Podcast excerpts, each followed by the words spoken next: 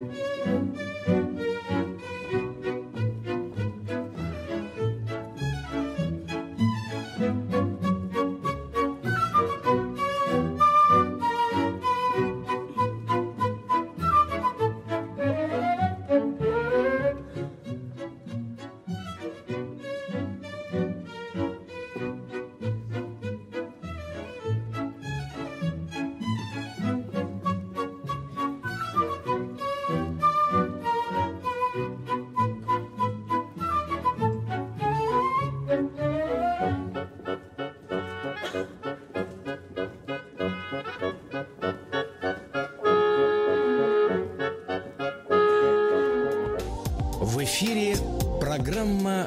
Екатерины Шульман «Статус». Здравствуйте, в эфире программа «Статус». В этот раз в одной студии, но, как всегда, на трех YouTube-каналах. Здравствуйте, Екатерина Михайловна. Добрый вечер. Я напомню, что эти YouTube-каналы — это канал Екатерины Шульман, канал «Живой гвоздь» и канал «Бильд на русском». Вот он, соответственно, на ладошке. Так вот, э, дорогие друзья, это тот самый случай, когда можно пройтись по всем трем каналам и полайкать все эти эфиры. Ну, а мы переходим к первой рубрике. У нас сегодня все запланировано, и в некотором смысле даже хорошая новость. Не новости, но события. Как уже знают дорогие слушатели, все хоть сколько-нибудь важные события завершаются до 9 часов вечера по Москве во вторник. И послание президента у нас было, и парад 9 мая, и до этого еще а, всякие важные э, Государственная Дума принимала законопроекты. Тоже к нашему выпуску все подходит. Э, призрачно все в этом мире бушующем, но вот этот тайминг остается постоянным. Поэтому сейчас мы с вами э, постараемся разобраться в том, что происходило сегодня в Москве и Подмосковье, начиная с ранних часов этого дня, сегодняшнего 30 мая. А попробуем понять, что это все значило и какие может иметь последствия. Я не вполне согласна согласна с формулировкой дорогого соведущего относительно хорошей новости, но если пытаться какую-то хорошую новость из сегодняшнего дня извлечь, то будет одна единственная. Никого не убила. Вот это вот хорошо. Я это имел в виду. Да, все остальное не до такой степени хорошо. Итак, Значит, с поправкой на туман войны, взаимную дезинформацию, э, первоначальную панику. Что у нас получается? У нас получается налет дронов на Москву и Московскую область. Э, сколько их было, разные стороны говорят разное. Судя по всему, ни один из них не взорвался, хотя они были оснащены взрывающимися элементами. Собственно, военная часть происходящего, как обычно, вне нашей компетенции, об этом вам расскажут другие. Что мы видим? Значит, если посмотреть на карту, которую разные СМИ публиковали, я особенно рекомендую издание «Верстка» в этом отношении, их карта показалась мне наиболее толковой. Так вот, если смотреть на карту, где упала, куда летела, то, кажется, концентрируется это все на скорее западе, юго-западе Москвы и также в районе Рублевки. То есть, видимо, Рублевки Никольской горы, видимо, было намерение долететь до тех мест, где проживают представители нашей элиты. Удалось ли это, ну, скажем так, поскольку ничего не взорвалось, ничей дом не превратился в груду дымящегося кирпича, то, наверное, такого поразительного эффекта добиться не получилось. Но, тем не менее, судя по тому, что э, пишут отдельные люди, а другие люди делают скриншоты из Инстаграма и публикуют, э, какие-то обитатели этих домов были неприятно поражены. Как же так?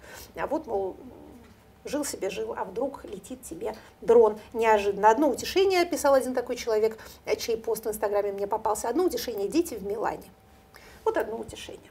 Ну хорошо, это к вопросу о хороших новостях. Итак, а что касается эффекта, информационно, я бы сказала, психологического эффекта, о котором сейчас в первую очередь вспоминают, потому что война идет не только кинетическая, но и информационно-психологическая. Ну, с одной стороны, Понятно, что э, некоторая вот эта концепция мирной жизни, в общем, в достаточной степени разрушалась уже больше года, и не так много от нее осталось. Недавно у нас прилетал тот же самый дрон, и даже на купол одного из ключевых кремлевских зданий упал и что-то там загорелось. А, то есть, в общем, а, какой-то особенной идеи неприкосновенности Москвы и даже центральных ее зданий уже нет. Я бы обратила внимание здесь на известный рейтинг, который э, публикует регулярно фонд общественное мнение, рейтинг тревожности. Мы с вами на него смотрели, можно сказать, даже медитировали, а на него в особенности в период мобилизации. Мы тогда хвалили фонд общественное мнение за правильную формулировку вопроса. Формулировка там следующая. Какое настроение, по вашему мнению, преобладает сегодня среди ваших родных, друзей, знакомых, коллег? И два варианта ответа – тревожное или спокойное. Что хорошо в этой формулировке? Какое настроение у окружающих, не у вас? То есть что... я могу ответить, что я-то спокойно. Конечно, как... конечно. Я-то вообще огурцом, но все окружающие, они по потолку бегают. Итак, значит, мы видели вот эти две кривые, которые, вот если бы вы сейчас видели эту картинку, я не знаю, имеет ли смысл показывать тут э, мой конспект, мы дадим ссылку в как обычно в описании видео. А, значит, там было все довольно здорово, а, потому что было видно, как сама, само начало войны не особенно повлияло в этом отношении на настроение людей. Ну вот где-то там они, ну, что-то происходит, но нас это не очень касается. Резкий взлет э, кривой тревожности произошел, естественно, с началом мобилизации. Вот именно опираясь на эти данные, в первую очередь мы говорили, что 21 сентября было для граждан тем, чем 24 февраля стало для всего мира и для образованной части российского населения населения. Помните, в одном из прошлых выпусков мы анализировали закон об электронных повестках и о связанных с этим э, запретах на выезд. И говорили, посмотрим мы на следующие рейтинги тревожности у ФОМа и поглядим, повлияло ли это как-то на тревожность граждан или нет. Ответ был какой? Не повлияло. Нет. Вот именно принятие этого закона, то ли по, благодаря правильной информационной политике, потому что в телевизоре этого особенно не было, то ли по каким-то другим причинам, никак не изменило эти рейтинги тревожности. А надо сказать, что после того, как активная фаза мобилизации завершилась, у нас кривая спокойствия превысила кривую тревожности. Но они у нас стали сближаться с конца апреля и пересеклись когда? Пересеклись они в начале мая. Mm. И с тех пор тревожность пошла вверх, спокойствие пошло вниз, и они продолжают расходиться. Почему? Ну, это, в общем-то, как раз прилет дрона в купол примерно в это же время. Смотрите, что тут могло произойти? Во-первых, действительно прилет дрона в купол. Во-вторых, помните, мы с вами говорили о ритуалах, об отмене ритуалов, о трансформации ритуалов, о том, что повторяемость душа институтов, а также душа праздника. 9 а, мая, да, а парад то ли есть, то ли нет, воздушного парада нет. А бессмертный полк запрещен. А в ряде э, субъектов Российской Федерации вообще никакие массовые мероприятия не разрешены. То есть привычный ход жизни нарушается. Ну и, в общем, нельзя не отметить некую, я бы сказала, профетическую силу народного бессознательного, потому что еще до того, как вот эта вот вся беда уже совсем стала происходить, люди стали чувствовать нарастание тревожности. Екатерина Михайловна, чувствую очень большую тревожность, потому что есть ритуал смотреть рекламу в это время а мы уже отстали на 30 секунд. Вот, а вот мы-то как раз соблюдаем свои ритуалы, обеспечиваем вот. им повторяемость. Давайте.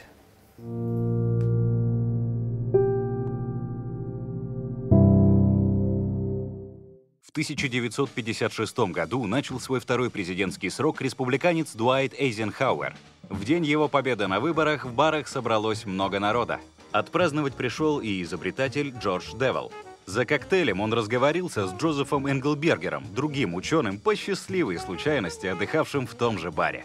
Изрядно приняв на грудь, они поспорили о законах робототехники Айзека Азимова, а уже через несколько лет вместе создали первого промышленного робота, которого выгодно продали заводу General Motors. Вообще, в 50-е годы в Америке все только и думали, что о роботах. Появились первые автоматические помощники по хозяйству, и люди были уверены, что роботы скоро начнут выполнять за них все неприятные и скучные дела. Кстати сказать, робот происходит от слова «работа» и буквально обозначает «раб». Лишенные чувств и эмоций, роботы должны беспрекословно следовать воле Создателя и никогда не могут причинить ему вред. Об этом и писал Айзек Азимов, которого в баре обсуждали ученые – Многое из того, чем мы пользуемся сегодня, так и начиналось – за барной стойкой. Или, еще один популярный вариант, во время учебы. В университете друг друга нашли создатели Google, HP и Microsoft – Идеи, которые появились как студенческие проекты, можно перечислять очень долго. Окружение и партнеры – важная составляющая успешного дела и работы вообще. Образовательная платформа «Нитология» уже третий год запускает онлайн-магистратуры вместе с ведущими вузами России. Это возможность учиться из любой точки мира, найти единомышленников, сочетать учебу с работой и личной жизнью. Выпускники онлайн-магистратуры получают очный диплом государственного образца. В этом году можно выбрать одно из семи актуальных направлений – LegalTech – автоматизация юридических процессов, кибербезопасность, цифровые продукты, создание и управление, продуктовый дизайн, управление проектами в IT и digital, продуктовый маркетинг и аналитика, финансовые технологии и аналитика. Магистратура в нетологии может стать следующей ступенью, если вы только начинаете свой путь после университета. Если хотите развиваться в своем направлении, углубить знания или хотите получить новую востребованную профессию. Это фундаментальные вузовские программы с удобным процессом обучения. Студенты слушают лекции в записи в любом месте и в любое время, а семинары, воркшопы и экзамены проходят онлайн. Во время учебы вы соберете портфолио и пройдете стажировки. А еще вы никогда не останетесь один на один со сложным материалом. К преподавателям всегда можно обратиться в учебных чатах, а координаторы будут следить за дедлайнами, решать орг-вопросы и поддерживать на всех этапах. С другими студентами можно будет пообщаться не только в чатах, но и на нетворк-встречах и во время работы в парах с наставником. Ну и вишенка на торте – студенческие льготы. Скидки, образовательный кредит по 3%, отсрочка от армии. Учитесь в престижном вузе и освойте востребованную профессию с нетологией. Оставьте заявку и проконсультируйтесь с менеджером по программе. Контакты в описании или по QR-коду на экране.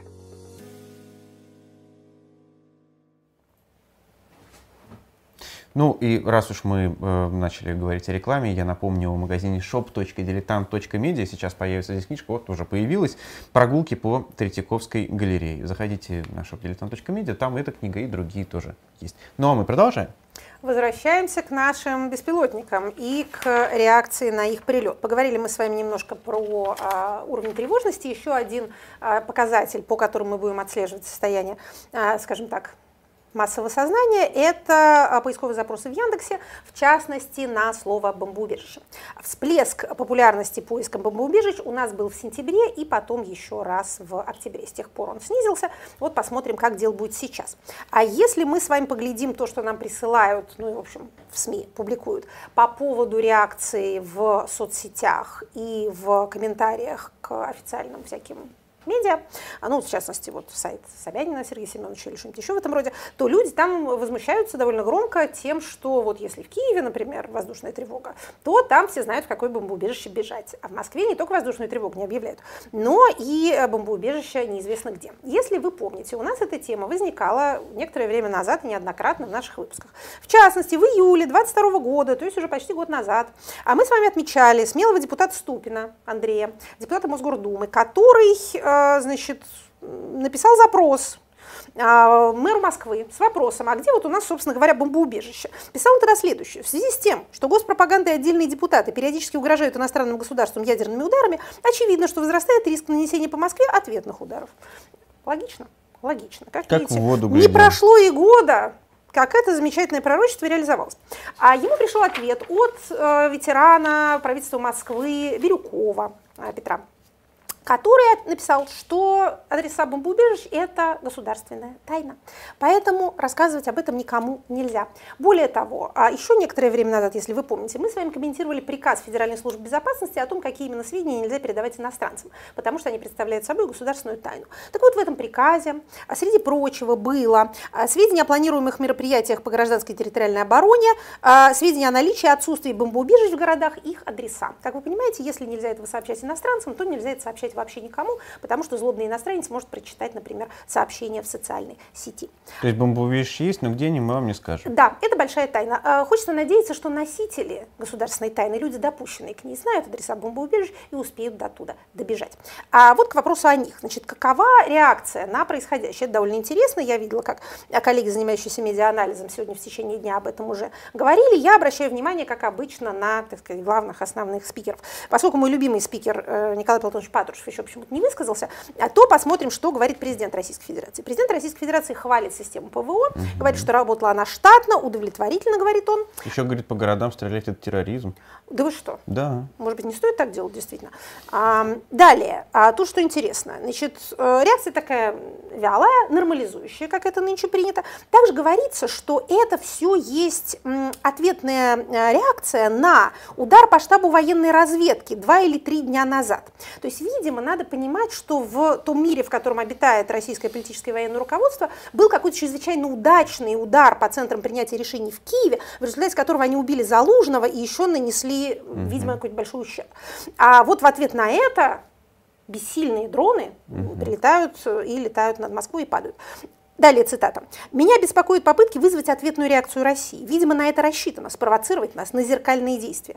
Мы посмотрим, что с этим делать». То есть, а, если нас пытаются спровоцировать на зеркальные действия, мы зеркальных действий предпринимать никаких не будем. Патриотический сегмент э, российских СМИ и социальных сетей уже бегает по потолку. В общем, это их практически постоянное занятие, но очень возмущается вот этим вот всем, хотя говорят, что ничего другого мы и не ожидали. А, очевидно, как э, государственная пропаганда пытается слезть с темы красных линий, которых нельзя пересекать, э, и перейти к теме нормализации. А вот война, чего же вы хотели? Это замечательный совершенно вопрос, э, обращенный гражданам. Очевидный ответ на него мы хотели, чтобы не было никакой войны, и она бы и не начиналась. А если уж она началась, то лучше бы ее немедленно прекратить, потому что никаких последствий, кроме вот этих вот, она не приносит. Более того, вслед за депутатом Ступиным скажем, что э, очевидно, это не последняя такая история. Трудно себе представить, чтобы это была единичная акция. Вы помните, сначала там что-то падает в парке, да, какой-то а, подмосковный дрон. Его находит э, грибник или там собачник.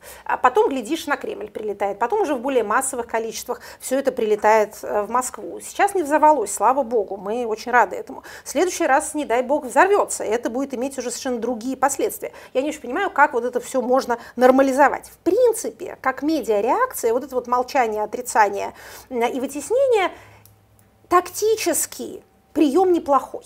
Вообще говоря, э, президент наш, богоспасаемый, за 20 лет научил нас, что если иметь достаточный ресурс, что называется, над тобой вот прям не каплет и тебя за ноги с кресла не стаскивают, то переждать можно почти что угодно. То есть если просто ничего не делать, действительно большое количество проблем как-то сами собой э, улетучиваются. Это вообще был принцип работы нашей политической системы. Еще раз повторю, принцип неплохой. Но есть одно исключение. Вот есть одна сфера деятельности, в которую не надо было залезать, если вы вот таким способом общаетесь с реальностью. Потому что кроме вас, которые могут что-то переждать, и, так сказать, абстрактного хода времени, который, может быть, унесет в своем стремлении все дела людей, как обещал нам э, Державин, а есть еще Другая сторона, если уж вы с ней воюете, противник, и он не будет ждать, понимаете, и он не будет просто течь. По реке времени он будет предпринимать какие-то действия. А еще один э, вид ответной реакции, которая тоже очень для нас характерна, это что-нибудь запретить. Причем угу. запретить не, не противнику, а своим гражданам. А Дайте депутат... угадаю, фотографировать дроны или снимать их на телефон? Совершенно верно, совершенно верно. Уголовная ответственность за видеосъемку. Депутат Государственной Думы Андрей Гурулев, вот, вот моя уже пошла публика. А, значит, э, уголовная ответственность ввести за что-нибудь, что вы увидели в новостях, новостях, это э, очень популярный прием, он успокаивает, он, в общем, замечательно помогает, но помогает он, к сожалению, только самим законодателям, да и то до той поры, пока им домой не надо ехать на свой какой-нибудь дачный участок. Итак, что дальше из этого всего будет? Ну, что называется, э, поглядим, будем смотреть, как это повлияет на дальнейшую динамику общественного мнения, но эм, дорогие слушатели, хорошего тут, хорошего обещать не получится. Значит, далее, к темам тоже э, военным, но таким, я бы сказала, более, более регулярным. А мы с вами помним, что у нас идет э, весенний призыв, который продлится до 15 июля. Мы с вами говорили о его начале, говорили о его правилах и говорили об вот этих вот самых попытках э, тем людям, которых хочется призвать, э, запретить убегать из Российской Федерации, как они это обычно делают. Значит, у нас начинает поступать информация довольно тревожащая о том, что срочники, вот эти самые призывники, оказываются на границе с Украиной, принимают участие в каком-то патрулировании или охране этой границы и попадают тем самым под обстрелы. Значит, про это граждане начинают спрашивать губернаторов соответствующих областей, то есть тех областей, откуда людей призывают, в частности, в Ярославской области. А, была такая история. Им дают разъяснение о том, что срочников нельзя направлять в район боевых действий, но это же не район боевых действий, например, Белгородская область. Там же вроде как у нас не воюет никто.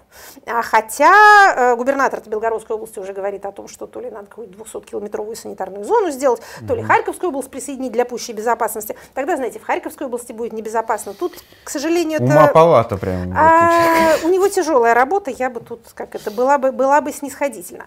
А, значит, вот эта вот э, малоприятная территория называется нулевкой на вот этом вот новом нынешнем языке. А, это 200-300 300 метров от границы, вот эта самая нулевая нейтральная зона. Срочники туда могут попасть. К чему мы вам это рассказываем? Значит, а, при том, что за исключением вот этого первого панического периода весной 22 года, нам неизвестны какие-то массовые случаи отправки призывников прямо вот на войну. Но, к сожалению, с тех пор война расползлась, как чернильное пятно по промокашке. И те места, которые до того считались мирными э, и туда отправляли внуков на каникулы к бабушке, теперь это все вот эта самая нулевка. Поэтому, э, пожалуйста, будьте аккуратнее с с военным призывом. Значит, если у вас есть какие-то основания не попадать туда, то лучше не попадать. Безопасных мест, к сожалению, становится все меньше и меньше. Вот мы процитировали какого-то счастливого человека, у которого дети в Милане. Вот если у вас дети не в Милане, и вы не в Милане, то как это, э, вам не так спокойно спится, боюсь я. Итак, а, в прошлом выпуске мы с вами говорили о а, медицинских основаниях, которые вам позволят не мобилизоваться и не призываться. Это наше сообщение вызвало довольно большой интерес, мне потом много писали, вот где же, где же этот документ. Значит, поэтому а, мы с вами сейчас про это еще упомянем. И Скажем, что Минобороны с тех пор выпустила еще одно разъяснение, тоже, видимо, им, видимо, тоже много писали. Значит, о чем шла речь? У нас шла речь о двух э, документах. Это указание Генштаба от 3 апреля этого года и это временные рекомендации, утвержденные замминистра обороны от 4 мая. А, значит, помните, мы с вами говорили про умственную отсталость, которая является препятствием к э, военной службе, да?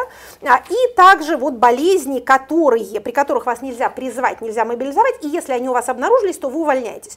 Это туберкулез туберкулез, э, ВИЧ, э, гепатит Б и С. А мы э, слышали даже о случаях торговли справками о ВИЧ.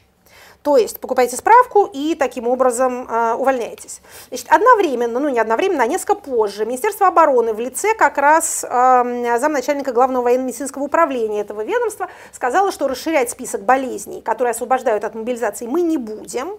А диабет мы туда не внесем, потому что тогда логика следующая. Если внести диабет, придется добавить туда также гипертоническую и ишемическую болезнь, и, цитата, мы дойдем до того, что у нас не останется ни одного военнослужащего, потому что у всех есть хронические заболевания. Мудро. Имея население, в котором у каждого есть хронические заболевания, можно было не попадать в такую ситуацию, когда вам нужно резко расширять свои вооруженные силы. Но это, что называется, кому, кому обращен этот замечательный призыв, эм, нам самим уже мало понятно. Итак, значит, изучайте, пожалуйста, этот список, потому что, хорошо, расширять они его не соглашаются, но, по крайней мере, э, в действующей форме пока он... не сужают. Они, о, совершенно верно, пока они его не сужают. Поэтому а, посмотрите на него, пожалуйста, а, повнимательнее. Значит, по поводу, а, еще одно обстоятельство по поводу... Мобилизации и увольнения и неувольнения. Значит, Верховный суд выпустил разъяснение, которое подтверждает, что на период мобилизации вы не можете уволиться, будучи мобилизованным или контрактником. То есть помните эти разговоры, мобилизация закончена, закончена, закончена, а что указа нет. Как там президент говорил, я с юристами посоветовался, mm-hmm. мне даже в голову такое не приходило. Вот ему приходят в голову какие-то интересные вещи, а другие почему-то не приходят. А мы говорили с вами о том, что пока нет указа об окончании мобилизации, мобилизация продолжена, следовательно, расторжение контракта в одностороннем порядке невозможно. Пленум Верховного суда нам это подтвердил. Значит, мобилизация продолжается, все мобилизованные, все контрактники до указа о демобилизации бессрочно находятся на службе. Значит, мы с вами про это знали и до того. Мы, тем не менее, признательны тем людям, которые дошли до Верховного суда с требованием об этом разъяснении, потому что теперь у нас есть соответствующая бумага. Поэтому, если кто-то еще будет там вас обвинять в большом паникерстве, а, то вот, вот бумага это, это ему по носу и дайте. Такой наш совет. А если помните, а, наше рассуждение о изъятии паспортов у призывников, да, о том, что теперь вы должны сдавать а, свой паспорт либо в МФЦ, либо в ваше локальное отделение а, миграционной службы. А, посмотрев сейчас на эту законодательную инициативу, она, напомню, принята в трех чтениях Государственной Думе, находится сейчас в Совете Федерации. А мы можем теперь задним числом видеть там, что, как мне кажется, довольно важно, видеть следы таких двух противоречащих друг другу процессов. То есть, смотрите, есть Министерство обороны. Его задача проводить мобилизацию и проводить призыв. Когда в прошлом году проводили мобилизацию, не закрывая границ, и, в общем, никаких не принимая мер к тем, кто не хочет мобилизовываться, кроме вот этого знаменитого штрафа в 3000 рублей, я даже не помню, были ли у нас случаи, что кого-нибудь присуждали этот штраф, Минобороны было возмущено, очевидно, тем, что им дают задание и не создают им никаких условий для его выполнения. Они начинают требовать законодательных изменений, лоббировать какие-то новеллы. Одновременно политическое руководство в лице, так сказать, обобщенно понимаемой президентской администрации, понимает, что закрывать границы мы не можем себе позволить. Мы не хотим, чтобы у нас недовольные люди были насильно мобилизованы. Мы хотим, чтобы все недовольные растворились как-то в воздухе. Мы выдавливаем их, наоборот, из страны в том числе таким популярным способом, как постоянными разговорами о том, что не сегодня-завтра границу закроют. Мы все время об этом говорим, никогда ее не закрываем. Вот эти две линии столкнулись. И что в результате получилось? То есть, смотрите, с одной стороны, принят закон – да? Если вам приходит электронная повестка, то автоматически вам закрывается граница. Одновременно говорится, что соответствует действительности, что этого электронного реестра-то единого пока еще нету, в котором должны быть и все повестки, и все военнообязанные. И, в общем, единой системы, которая позволит вот так вот нажатием кнопочки-то закрыть человеку выезд из страны, тоже вроде как нету. Она будет. Но вот когда-нибудь. Помните, мы в прошлый раз говорили, что Минцифры э, написал проект о том, что, извините, мы не можем uh-huh. из-за Ростеха э, медлительного, мы не можем можем вот этот вот реестр ввести, точнее говоря, вот это госуслуги для госслужащих, э, ввести в действие так скоро, как хотелось бы, мы это откладываем, просим отложить а, на год. То есть, с одной стороны, наш законодатель коллективный идет, естественно, на поводу Министерства обороны, потому что нельзя не слушать Министерство обороны в военное время. С другой стороны, система пытается сохранить самое себя и остаться вот этой той системой, которая никого не держит, а наоборот, если вам не нравится, то ради бога уходите. Компромисс, видимо, состоит в следующем. Во-первых, намекать, что не сегодня-завтра точно все закроется, как-то мышеловка захлопнется, как принято выражаться. С другой стороны, пытаться таргетировать тех людей, которых мы точно не выпустим. А кого мы, кстати, точно не выпустим? Я не уверена, что это призывники. Вот кто точно не выездной, кто испытывает большие трудности при любой попытке куда-нибудь уехать, это владеющие гостайной, имеющие доступ, это госслужащие, это сотрудники госкорпораций. То есть это все те люди, чьи загранпаспорта лежат в сейфах, в их первом отделе на их службе или в кадровом отделе. Причем и действующие, и бывшие, потому что те же бывшие сотрудники, например, ФСБ, они не могут выезжать на протяжении довольно долгого времени после Некоторые службы. бывшие госслужащие, известные нам, которые вроде как уже ушли на вольные хлеба, пользуясь выражением Евгения Викторовича Пригожина, они тоже не имеют никакого загранпаспорта. Угу. Так что э, вот, вот, так сказать, есть ненужные в стране люди, которые, пожалуйста, э, могут уезжать. А есть люди очень нужные, их мы выпускать не будем. А чем же они, кстати, так нужны? Давайте подумаем. Они нужны тем, что если они вдруг окажутся по ту сторону границы, то они могут там чего-нибудь не то рассказать. По-моему, целеполагание именно такое. А, значит, завершая наш, Прекрасно. завершая наш событийный блок, еще а, одно, два. Да, да, да. Полтора. Хорошо, хорошо. Итак, а, запрет карт оспаривающих Какие, прости, игра, игральных территориальную 17 века а, каких? Таро. Таро Кар, да. Карты Таро и, э, да. Вот, кстати, карты Таро действительно могут оспаривать территориальную целостность, да, ох, могут, они могут. еще не то могут. А вот Memory, например, тоже вот есть такая игра с картами. Этого всего а, нельзя. Значит, смотрите.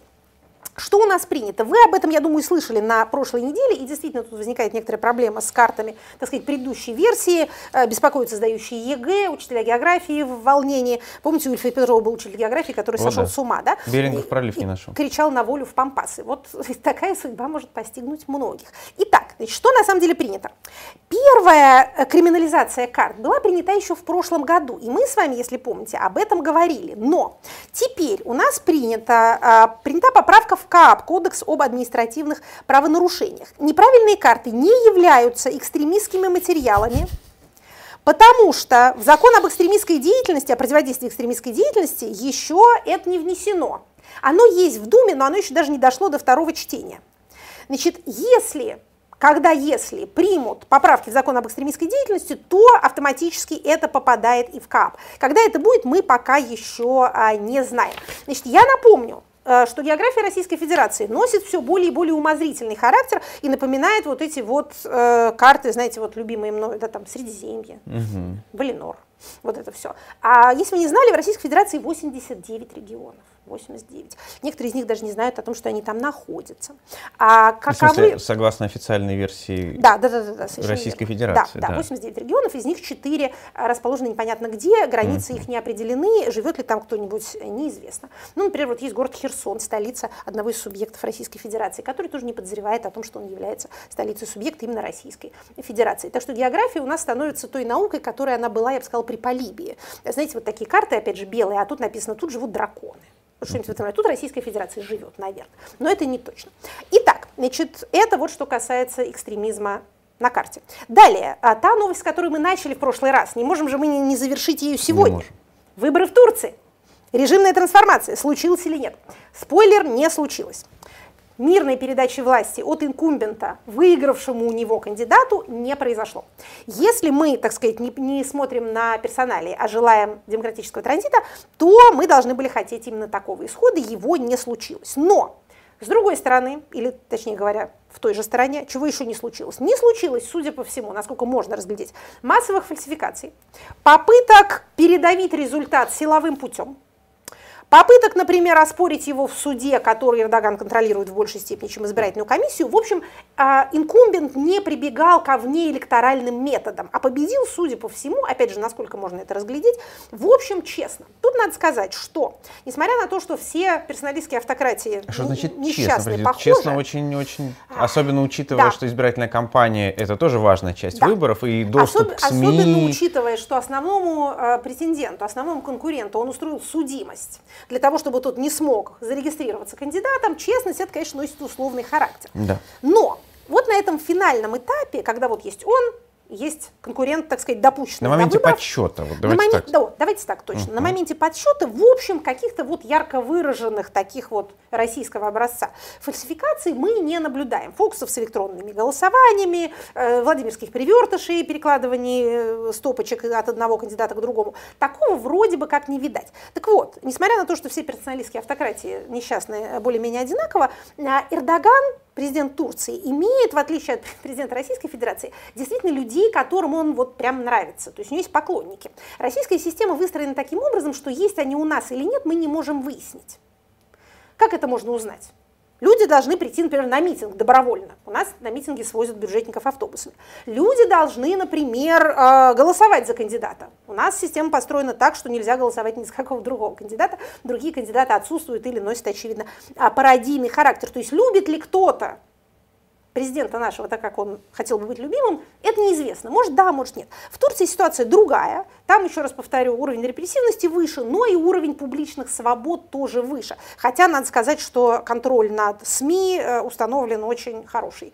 Тут вполне И все тоже очень привычным много СМИ образом. турецких в изгнании. Да, и в изгнании, и много посажено журналистов. Еще раз повторю, уровень репрессивности в Турции по-прежнему выше, чем у нас. Но есть какие-то вещи, которых там делать нельзя, а у нас делать можно. Поэтому... И там парадоксально, что среди уехавших тоже очень много поддерживающих Эрдогана. И даже если мы говорим о Германии, здесь голосующих за Эрдогана турков оказалось гораздо больше, чем за его оппонента. Да, это правда. Но, например, э, насколько я видела данные, голосующие в России, турки в основном против Эрдогана голосуют, а голосующие в Германии действительно за. Что мы из этого можем, так сказать, из этого можем извлечь. А давайте вспомним конституционную рамку происходящего. А Турция президентская республика с 17 года с конституционной реформой, пятилетний срок. Этот срок для Эрдогана третий. А Верховным судом, а, прошу прощения, ЦИКом Турции он признан не третьим, потому что Конституция поменялась, тоже знакомая нам схема, но у них не произошло обнуления. То есть этот пятилетний срок для него последний. Дальше, с точки зрения режимной динамики, то, на что мы будем смотреть, это попытки или отсутствие попыток изменения конституционной рамки. Будет он стараться сделать так, чтобы править вечно.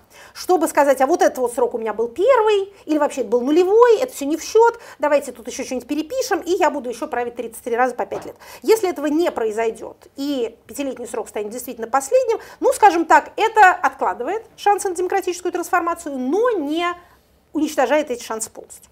Давайте тогда мы перейдем к понятию. Давайте.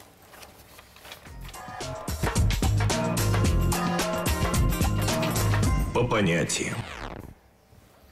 Сегодня это Сегодня это понятие, образовавшееся на стыке социальной психологии, криминологии и культурологии. Это моральная паника, разновидность массового психоза. Нам захотелось об этом поговорить, потому что... моральная паника. Моральная Интересно. паника. Потому что захотелось об этом поговорить. Нам что-то кажется, что это достаточно а, актуальный термин. Возможно, вы слышали это словосочетание и э, думали и удивлялись, что бы это такое означало. Итак, Моральная паника – это разновидность так называемых контагиозных или заразных а, психологических состояний. А вообще, вопреки тому, что сказано в мультфильме про Простоквашино насчет того, что гриппом только всей семьей болеют, а с ума сходят поодиночке, это не совсем так.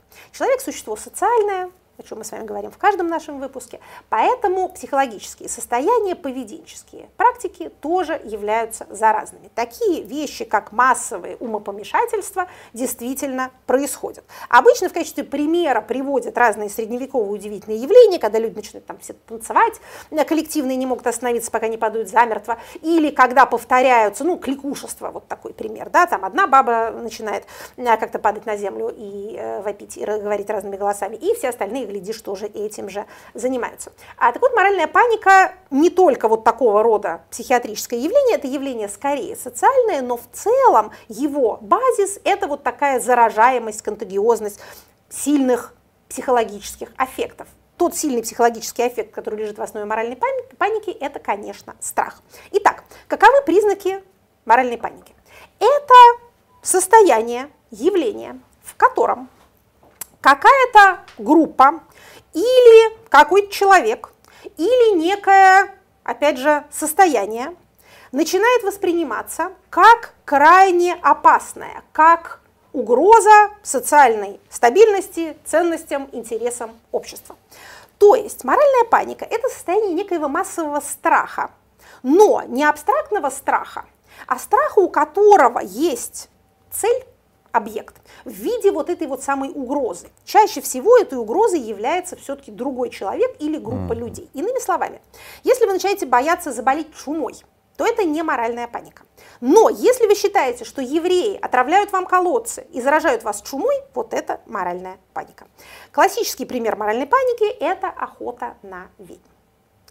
Но Пусть у вас не сложится впечатление, что это какое-то такое сугубо средневековое явление, когда люди были э, неграмотные, э, глубоко религиозные, э, пили алкоголь в массовом порядке, то только тогда они были подвержены такого рода штукам. На самом деле, как считается, средства массовой информации и социальные сети являются отличным инструментом для распространения этих самых моральных паник. Сам по себе термин не вполне новый, как считается, впервые употреблен еще а, в 830 году в британской публицистике, но популяризован и, в общем, объяснен а, в его нынешнем виде человеком, о котором мы услышим в нашей следующей рубрике. А пока поговорим, собственно говоря, о, о самом явлении, потом поговорим и об его, о его авторе. Значит, смотрите, что, а, что здесь нам с вами важно. Этот термин был употреблен еще одним человеком, который был у нас в рубрике «Отцы», а именно маршалом Маклюином. Помните маршала Маклюина? Ты есть посредник, и ты есть послание. The medium is the message. СМИ холодные, СМИ горячие. Uh-huh. Главный наш в 20 веке теоретик средств массовой информации. А вот а, его, один из его таких наиболее фундаментальных трудов Understanding Media, понимая СМИ, вот там как раз эта самая а, моральная паника и употребляется. Значит, смотрите, что здесь важно. Моральная паника редко когда бывает направлена совсем на пустой объект. Исследователями выделены основные темы, вокруг которых моральная паника возникает. Значит, это четыре темы, а, нет, побольше, чем четыре, сейчас вот сами, сами и посчитаем. И они довольно-таки очевидны. Значит, первое, любой вред, причиняемый детям. Угу. Второе, алкоголь, наркотики. Третье. Так, то есть сначала первое, это пьют кровь младенцев. Так. Пьют кровь угу, младенцев, понятно. педофилы насилуют детей, угу. синие киты призывают детей совершать суициды. Угу. Все, что связано с детьми. Так. А, иголки в конфете, угу. отравленные игрушки, взрывающиеся мячики, вот это вот все. Все, что, все, что грозит детям. Это первое. Второе. А, все, что связано с алкоголем и наркотиками. То может быть тоже связано с детьми, может быть не связано с детьми. Ну, например, приучают к наркотикам. Приучают к наркотикам. Фармкомпании подсаживают на э, опиоиды. Э, вообще раздают наркотики кому не попадя. Наркокартели владеют миром, э, купили мэра и теперь управляют городом. Это тем номер два. Тем номер три – мигранты, миграция. Понаехали, разносят болезни, э, привезли ковид, э, отравляют колодцы, насилуют наших женщин. Да, преступность у них больше и все такое. Да, совершенно верно. А далее, медиатехнологии. 25-й кадр, окно Авертона, Mm. А, про, вам промывают мозги, внушают что-то не через то. Через телефон облучают. Там. Облучают через телефон, совершенно верно. В подъездных чатах в WhatsApp рассказывают нехорошее. Это медиатехнологии. И э, последняя тема, которая может быть связана со всеми предыдущими, это уличная преступность. Почему именно уличная? Потому что это то, чего человек наиболее боится, потому что может себе представить. Это такая relatable штука. Опять же, на улицах насилуют. А, вот одна женщина стояла в очереди в Икее, там у нее вырезали почку. Очнулся уже э, на операционном столе. Вот, вот всякого такого рода не вещи. улично, если в Икее. Если в Икее, то это действительно уличное. Хорошо, Ну, бытовая, ну, в общем, скажем так, понятно. бытовая преступность. Шапки снимут, Да, серьги вырвут Да. и прочее. Вот такое. Значит, опять же, вернемся к нашему первоначальному тезису. Бывают преступления против детей? Да еще как. Иммигранты приезжают? Приезжают. А, медиатехнологии говорят вам какую-то ерунду. Каждый день. Существует уличная преступность? Разумеется. В чем отличие моральной паники от разумного подхода к этим реально существующим угрозам? Происходит амплификация. Какое-то явление, реально существующее, под лупой вот этой паники, медийной либо социальной, увеличивается во много-много раз. И таргетируется группа, вот которая в этом во всем виновата. Вот они. То есть, понимаете, да, преступность явление свойственное человечеству. Том числе, к сожалению, преступления против детей. Там, возьмем наиболее токсичные из всего, это вот педофилы. Существуют они? Существуют на наше общее несчастье. Есть какая-то специфическая группа, где концентрируются педофилы, какое-то гнездо их, которое можно разорить и тем самым прекратить это безобразие. Нет, к сожалению, не существует. Хочется думать, что так есть? Конечно, хочется. Парадоксальным образом создание вот этой вот неведомой угрозы позволяет человеку чувствовать себя более в безопасности. Почему какой-нибудь QAnon говорит, что есть заговор педофилов, в котором участвует э, весь Госдеп и вообще вся американская администрация, плюс еще какой-то у них есть несчастный актер, э, который там у них главный, э, не помню кто. А, и, и все это происходит через определенные пиццерии, там то ли детей едят, то ли собираются они, шабаши свои проводят. Почему? Потому что если мы как-то это таргетируем, то мы как будто как будто можем это в большей степени контролировать. Значимый, мы знаем, в какую пиццерию не ходить. Да, совершенно верно. Мы знаем, какую пиццерию разбомбить, в случае чего, и тогда мы всю педофилию победим.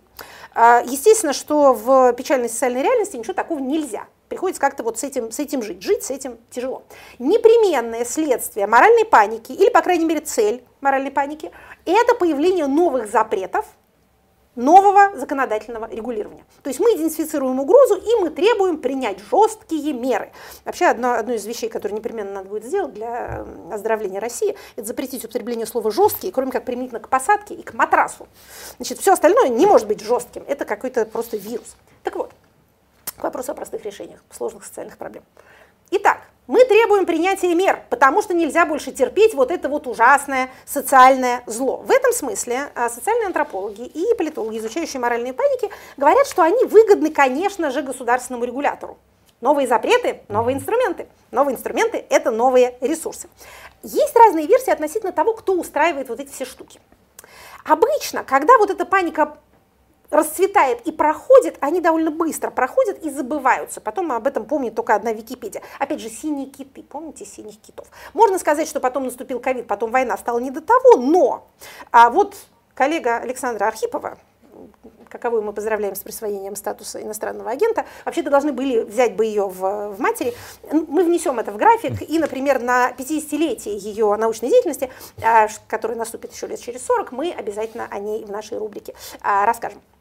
Так вот, а, Александра Архипова регулярно заносит в летописи нашего времени вот эти вот моральные паники, которые распространяются. Отравленные джинсы и игрушки с иголками, о которых я говорила, наслаждаются, так сказать, возвращением в виде игрушек и э, ковров и одежды, которые отравлены украинскими диверсантами и террористами, регулярно публикуются скриншоты из разных коллективных чатов, значит, которых предупреждают людей о том, что происходит. Иногда в этом начинают участвовать, например, директора школ, делают рассылку родителям, типа родители, обратите внимание, по городу ходит там страшный бандеровский педофил, террорист с самовзрывающимися чем-то. А, будьте начеку, не такое время, чтобы расслабляться. Так вот, есть версия о том, что у моральной паники есть организатор, и это какие-то группы элит, которым нужно больше контроля.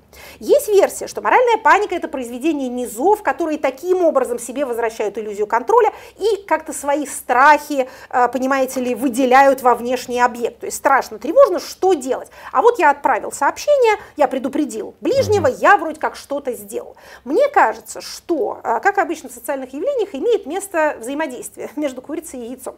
Кто из них был первым, сказать довольно трудно.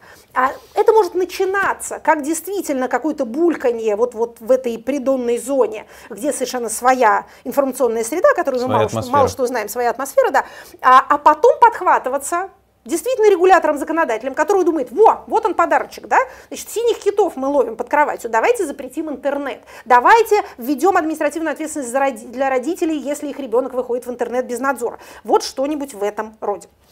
А, сейчас мы узнаем, кто же обошел госпожу Архипову буквально на повороте и вот влез в рубрику «Отцы». Отцы – великие теоретики и практики. Имя.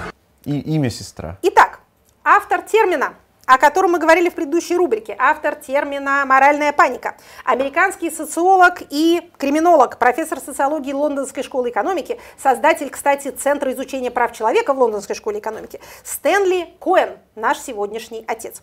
Значит, прожил он 70 лет, всего умер в 2013 году. Для ученого маловато. Э, в извинении ему, должна сказать, болел болезнью Паркинсона, поэтому умер раньше, чем мог бы быть. Э, дорогие ученые коллеги, постарайтесь прожить а, дольше. Значит, как мы сказали, он был социолог и криминолог и изучал преступное поведение, а как считается, современная криминология обязана ему а, приобретением социального измерения. То есть, благодаря ему она перешла от изучения отдельных а, преступных проявлений, отдельных преступников и почему они так себя ведут, к изучению социальных причин и социальных условий, в которых происходит преступление. В частности, он изучал а, преступления а, несовершеннолетних и общественную реакцию на молодежную преступность. Это, собственно, привело его к написанию его классической книги, той самой, которую мы собственно, цитировали, и в которой он раскрывает понятие моральной паники.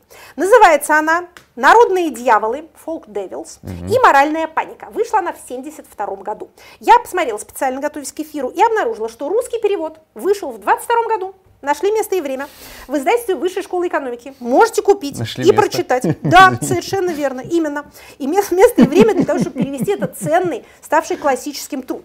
Итак, «Народные дьяволы и моральная паника» а, значит, подзаголовок там а, моды и а, создание модов и рокеров. Кто такие рокеры, может быть, наши слушатели постарше помнят. Моды – это британская штука, определенная британская молодежная субкультура. Сейчас даже не будем вдаваться в детали, потому что это давно уже прошло, они уже все почтенные не просто родители, а бабушки и дедушки. Что сделал наш сегодняшний отец? Он пошел изучать то, как а, медийная реакция на то, что молодые люди как-то постриглись и слушают какую-то музыку, создает вот эту самую социальную общность, субкультуру, наделяет ее выразительностью, узнаваемостью, величием и опасностью. И говорит, посмотрите на них, сегодня он играет джаз, а завтра неизвестно, что он будет делать. Если вы думаете, что это чисто советское явление, то нет. Э, все, все бумеры одинаковые а, во всех странах мира. Ну, так тогда вот, они были не бумеры, но это детали. Тогда сами вот эти да. жертвы были бумерами, но никого ничему не учат. Ни история, ни даже собственный опыт, к сожалению. Если бы не ученые, никто даже бы не знал, что такое бывает. Так вот, а Стэнли Коэн вывел вот эти самые параметры моральной паники, собственно, ее причины и динамику ее развития. Идентификация угрозы, амплификация угрозы, требования мер – принятие мер и полное абсолютное забвение и переход на новую а, жертву. Он также является автором всякой интересной терминологии, а, разделяющей участников, вот этой самой, участников и организаторов этой самой моральной паники. А в частности, он выделил такую группу граждан, которая называется моральными предпринимателями, moral entrepreneurs. Знаете, кто такие моральные предприниматели? Кто это? О, это вот эти люди, которые выходят и говорят, мы требуем mm. наказать, привлечь ущучить как-то, указывают на угрозу и предлагают сразу набор мер, осуждают ближнего, за то, что он ведет себя определенным образом. В общем, это тот типаж, который называется у нас нынче белое пальто. По-моему, вот я совершенно подходящим образом нарядилась для того, чтобы иллюстрировать эту концепцию. А вот это вот как мать говорю, как женщина. Как мать это... и как женщина, это моральный предприниматель. А классический моральный предприниматель, причем я вижу, как это, этот бизнес становится уже наследственным, как это у Гоголя вырастет, тоже будет содержать трактир. Это семейство Мизулиных. Вот mm. это вот моральное предпринимательство as is. Придумываем угрозу, кричим об этом, требуем запретов, становимся частью запретительной машины. Образуем социальный капитал, накапливаем, передаем его по наследству доченьке. Доченька занимается тем же самым. И вот мы уже почтенные члены общества, вот мы уже неизвестно с какого Трудовая стати. Да, Почему вдруг? Почему кто должен слушать этих людей? А, Ну хорошо, мама там хоть была сначала депутатом, потом стала сенатором. Дочка не является вообще никем.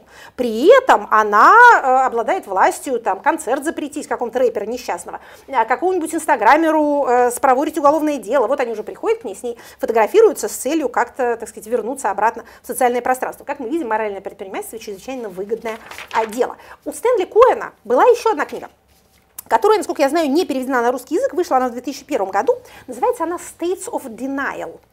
Буквально состояние отрицания, но States это еще и, как вы понимаете, государство. Мгм. Это целую книгу он написал о том, как люди вытесняют информацию о всяком безобразии, которое происходит. Вот это вот пресловутый вопрос, как можно было жить рядом с Аушвицем. Отлично можно было жить. Замечательно. А вообще, если э, верить Коину, то э, вот это вот отрицание, вытеснение всякой неприятной тревожащей информации, это как раз норма.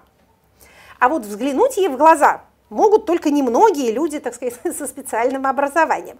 Поэтому я надеюсь, что кто-нибудь, может быть, не в Российской Федерации, но за ее пределами, возьмет эту книжечку, эту самую States of Denial, возьмет ее, да и переведет. Это будет очень правильно и в интересах науки и просвещения. Вы знаете, в некотором смысле как раз следующий вопрос, Так. А, мы- продолжение мы, тем этого самым всего. незаметно переходим к рубрике вопросы, да? Пере- Переходим? Ну, смотрите, Хорошо, да. давайте. Да. Вопросы от слушателей. Кстати, я должен сказать, что многие получат возможность лично задать вопрос. В Брюсселе, например, но в Брюсселе, по-моему, осталось около 10 билетов. А вот в Гамбурге 10 июля, там пока билеты есть, поэтому 10 если вы... июля это очень далеко. Это- да, ну если вдруг вы где-то там, заранее предупреждаю, будет такая возможность. Итак, а, Лена Горбалева спрашивает вас. Как вы считаете, есть ли вина человека в том, что он или она верит пропаганде? Или люди, искренне поверившие пропагандистам, это жертвы обмана и манипуляции, а значит, упреки в их адрес являются проявлением victim blaming? Очень хороший вопрос. А, И хороший на него есть вполне внятный ответ. Мы с вами давно уже проповедуем принцип, чем больше ресурса, тем больше ответственности. Поэтому мы не говорим, вот, ту, вот эти все виноваты, а эти никто не виноват. Мы эту ответственность распределяем пропорционально. Значит, первый, как это, доносчику первый кнут, да, первый кнут инициатору. Тому, кто дает задание пропагандисту, создает условия, в которых расцветает пропаганда. Второй кнут пропагандисту, тому, кто выходит и терроризирует своих сограждан заведомо ложной информацией в заведомо токсичной форме с целью э, изменить их сознание э, и причинить им психологический вред. Вот эти вот люди самые виноватые. Далее, трансмиттеры, те, кто передают эту самую пропагандистскую информацию, вот эту пропагандистскую отраву. Значит, если вы говорите, послушай-ка, соседушку, вот этого вот человека, он тебе правду скажет, вы трансмиттер. Значит, если вы слушаете, и это на вас воздействует, то раз вы взрослый человек, то вы несете ответственность за свой информационный рацион. Точно так же, как вы несете ответственность за то, что вы едите. Значит, вот то, что вы себя засовываете разными способами, да, это ваша зона ответственности. Ну и тут в случае с засовыванием в себя чего-нибудь вы можете стать жертвой насилия. А, но если вы не находитесь в ситуации героя романа «Заводной апельсин» и вас не привязали к стулу со спичками в глазах, то все-таки какая-то свобода воли у вас осталась. Это ваша ответственность. Она ни в коем случае не так велика, как ответственность инициатора, пропагандиста и трансмиттера информации. Но она есть, и она касается вас лично. Позаботьтесь о себе сначала, Потом об ребенка. окружающих потом. Маску надеваем сперва на себя, потом на ребенка. Лучший совет, который вам понадобится в этой жизни, вы услышите в самолете. Поэтому, значит, ответственность есть, но главная ответственность вот на этих людях. И в соответствии с этим, когда дело дойдет до дела, одних будем наказывать, других лечить. А, Продолжаю по э, YouTube-каналу Бильд на русском. Очень много хороших вопросов там пришло, постараюсь быстро. Жанна Петрик спрашивает вас, можно ли сказать, что в мятежной автократии, где чисты перевороты и революции, народ обладает большей субъектностью, чем в демократии, с отлаженными процессами и бюрократией? А? Интересный какой вопрос. Смотрите, та ситуация, которую вы описываете, это не автократия. Если у вас автократия, то она не даст себя смести э, часто, по крайней мере, а следующий сметающий, ежели он захочет сделать себе автократию, он прежде всего будет стараться укрепиться у власти. То, что вы описываете, называется анократия. Или власть ни у кого, анократия, без власти. А, слабые системы, Часто это бывают слабые демократии. Мы раньше целый ряд постсоветских стран относили к этой категории, в том числе, между прочим, Украину. Но теперь там, как видите, многое меняется. А если у вас власть таким образом меняется постоянно, значит, она слаба. Влияние имеет ли на это народ? К сожалению, нет. Влияние имеют не граждане, а те группы, которые организуют перевороты. Те ли это группы, которым вы хотите предоставить решение своей судьбы? Лучше иметь регулярные институты, в которых не по принципу «кто палку взял, тот и капрал», да, следующая группа амбициозных военных берет, да и скидывает правительство и садится на его место, не спросясь никого. Или люди, которые находятся, например, в столице из-за того, что они могут не знаю, садить королевский дворец, да, короля повесить, посадить своего, как он с короля Жакирии, как выражался Наполеон, то они обладают в этот момент всей полнотой власти. Это не очень комфортный способ жить, и главное, это, это не очень справедливо. Почему вот им-то, собственно говоря, можно, остальным нельзя. Поэтому, конечно, демократия лучше. Но а вот таких, такого рода слабые анакратические структуры имеют свойство действительно скорее перетекать в эм, авторитарную модель, чем в демократическую. Потому что каждый следующий пришедший говорит, вот, нахлебались беспорядков-то, теперь я свою сильную рукою учредю вам настоящую стабильность. Ну и 20 лет спустя вы обнаруживаете себя в безнадежной войне с соседом. Так бывает. Дархан Бош в Твиттере «Эхо» спрашивает вас. Как определить разницу между оккупированной территорией и колонией? Страны бывшего СССР в момент существования Союза являются оккупированными или колонизированными с точки зрения политической науки? Очень хороший а? вопрос. А? Прекрасный Все вопрос. Прям Какие подборочка. слушатели? Какие слушатели? Хочется просто семинар с ними как-нибудь провести. Авторов лучших вопросов как-то позвать. Итак, значит, в чем разница между колонией и оккупированной территорией? Это действительно довольно похожие военно-политические явления. И там, и там власть над территорией осуществляется внешней силой при помощи силы.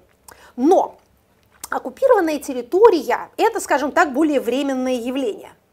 Хотя оккупация может продолжаться сколько-то лет, но она не представляет собой какого-то стационарного административного порядка. А колониальный же порядок вещей может продолжаться гораздо дольше. Надо сказать, что и там, и там создаются органы власти на местах, в том числе с привлечением местных. Это потом в период деколонизации очень тяжелый всегда вопрос, вопрос о коллаборантах. Он и по окончании оккупации тяжелый, и по окончании колониального периода тоже непростой. Потому что понятно, что ни колонизатор, ни оккупант не пришлет вам столько народу, чтобы руководить всей вашей территорией. Поэтому будут рекрутироваться люди из местных.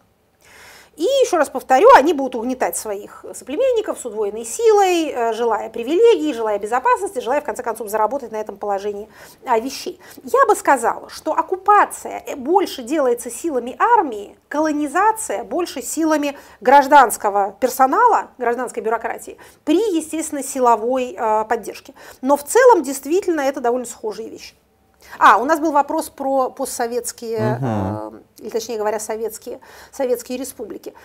С советским пространством вообще все довольно сложно, разная классификация у разных э, специалистов, есть известная теория внутренней колонизации а, имени Александра Эткинда, а, поскольку, ну, опять же, любая метрополия в свое извинение говорит, какие же мы колонизаторы, мы вам и дороги построили, и водопровод вам провели, и привили вас всех от холеры, мы наоборот цивилизацию Школы принесли. Да-да-да, в ваши глухие места. И действительно, действительно, школы они строят, но у них нет ответа на вопрос, зачем вы к нам пришли со своей холерой, или, точнее говоря, со своей прививкой от холеры, мы вас совершенно не а, звали. Поэтому признаки колонизации – конечно же, в Советском Союзе имелись. Русские националисты в этом месте всегда говорят, что Россия не высасывала ресурсы, а наоборот распространяла их, и что Центральная Россия голодала и ходила вся в обносках ради того, чтобы вот лучше всего люди жили там в Грузии, в, в Армении а, и в каких-то других замечательных, замечательных, замечательных местах. Да, совершенно верно. В общем, как это называется? Все непросто, но вот есть одна общая черта, скажем, в завершении нашего несколько путанного обзора. Эм, и в случае с колонизацией, и в случае случае с оккупацией почему-то объекты ваших благодеяний никогда вам не благодарны. Задумайтесь над этим, читатель, и вам станет не по себе. И не ходите к тем, кто вас в гости не звал. Вопрос от Гой Лястер, видимо, так читается этот ник. Есть ли смысл выпускнику школы из Казахстана так. ехать учиться в ВУЗе в Россию в текущей ситуации, а не предпочесть образование на родине? Каковы, на ваш взгляд, потенциальные подводные камни для иностранного студента как во время учебы э, в предстоящие турбулентные годы, так и после ее окончания? Тут, конечно, трудно мне очень ответить на этот вопрос объективно, потому что эгоистический интерес подсказывает мне очевидный ответ. Не уезжайте никуда из Казахстана, я к вам приеду и у вас что-нибудь преподам. Зачем же вам ехать в Россию, где меня нет, когда можно остаться в Казахстане, где я бываю? А, но это Как это? Это ответ. Ну, вопрос можно шире поставить. В принципе, вот иностранному принципе. студенту ехать в Россию сейчас, это как? Ну, смотрите. Качество высшего образования местами продолжает оставаться довольно высоким, в особенности, если вы не учитесь общественным наукам. Вот в этом отношении я не посоветую сейчас а, Россию. Можно быстро бежать получать образование в Европейском университете, но там только второе высшее. Нет, Шанинка работает. От того, что я там не лектор, не значит, что там все развалилось. Хотя иногда э, возникает такая иллюзия, что там, где нас нет, там уже какие-то руины. Это не так. Шаренька работает, но насколько стабильна эта работа и сколько она будет продолжаться, никто сейчас не пообещает. Иностранному студенту приезжать сейчас в Россию может быть рискованно. Вот по каким причинам. Завтра в Российской Федерации еще что-нибудь вступит ей в ее болезную голову.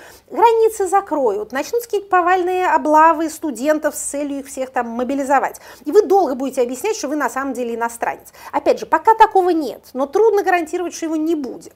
А будут вам рассказывать какие-то разговоры о важном и преподавать вам курс основ российской государственности, который мы разбирали здесь а, в эфире. Нужна вам эта беда. С другой стороны, если вы учитесь математике, физике, э, химии, биологии и даже экономической географии, тут можно найти качественное образование на э, просторах Российской Федерации. Когда я была в Астане, в прошлый раз мне говорили, что вот у нас тут сейчас конкурсы такие в вузах, такие конкурсы, а что случилось, говорю я. А мне говорят, ну как, ну вот все те, кто от нас ездил там в Омск, Новосибирск, и в Москву, и в Петербург, они теперь призадумались, стоит ли ехать э, им в этом отношении в Россию. Опять же, скорее всего, все с вами будет нормально. Не призовут вас на нулевку, э, на линию боевого соприкосновения не э, пошлют. Худшее, что с вами может случиться, это к вам придет какой-нибудь полумертвый бывший преподаватель марксизма и ленинизма и расскажет вам про англосаксов. Это противно, но, опять же, я надеюсь, что основному получению знаний это не помешает. Но Конечно, ехать в такое место, где нет э, разумного управления, затруднительно. Прям вот рекомендовать не решусь. Это была программа «Статус». Не, пос- не забудьте поставить лайк этому видео, на каком бы канале вы не смотрели. Э, Можете пройти по разным каналам и поставить там лайки. Всем пока. Спасибо. Это была программа Екатерины Шульман «Статус».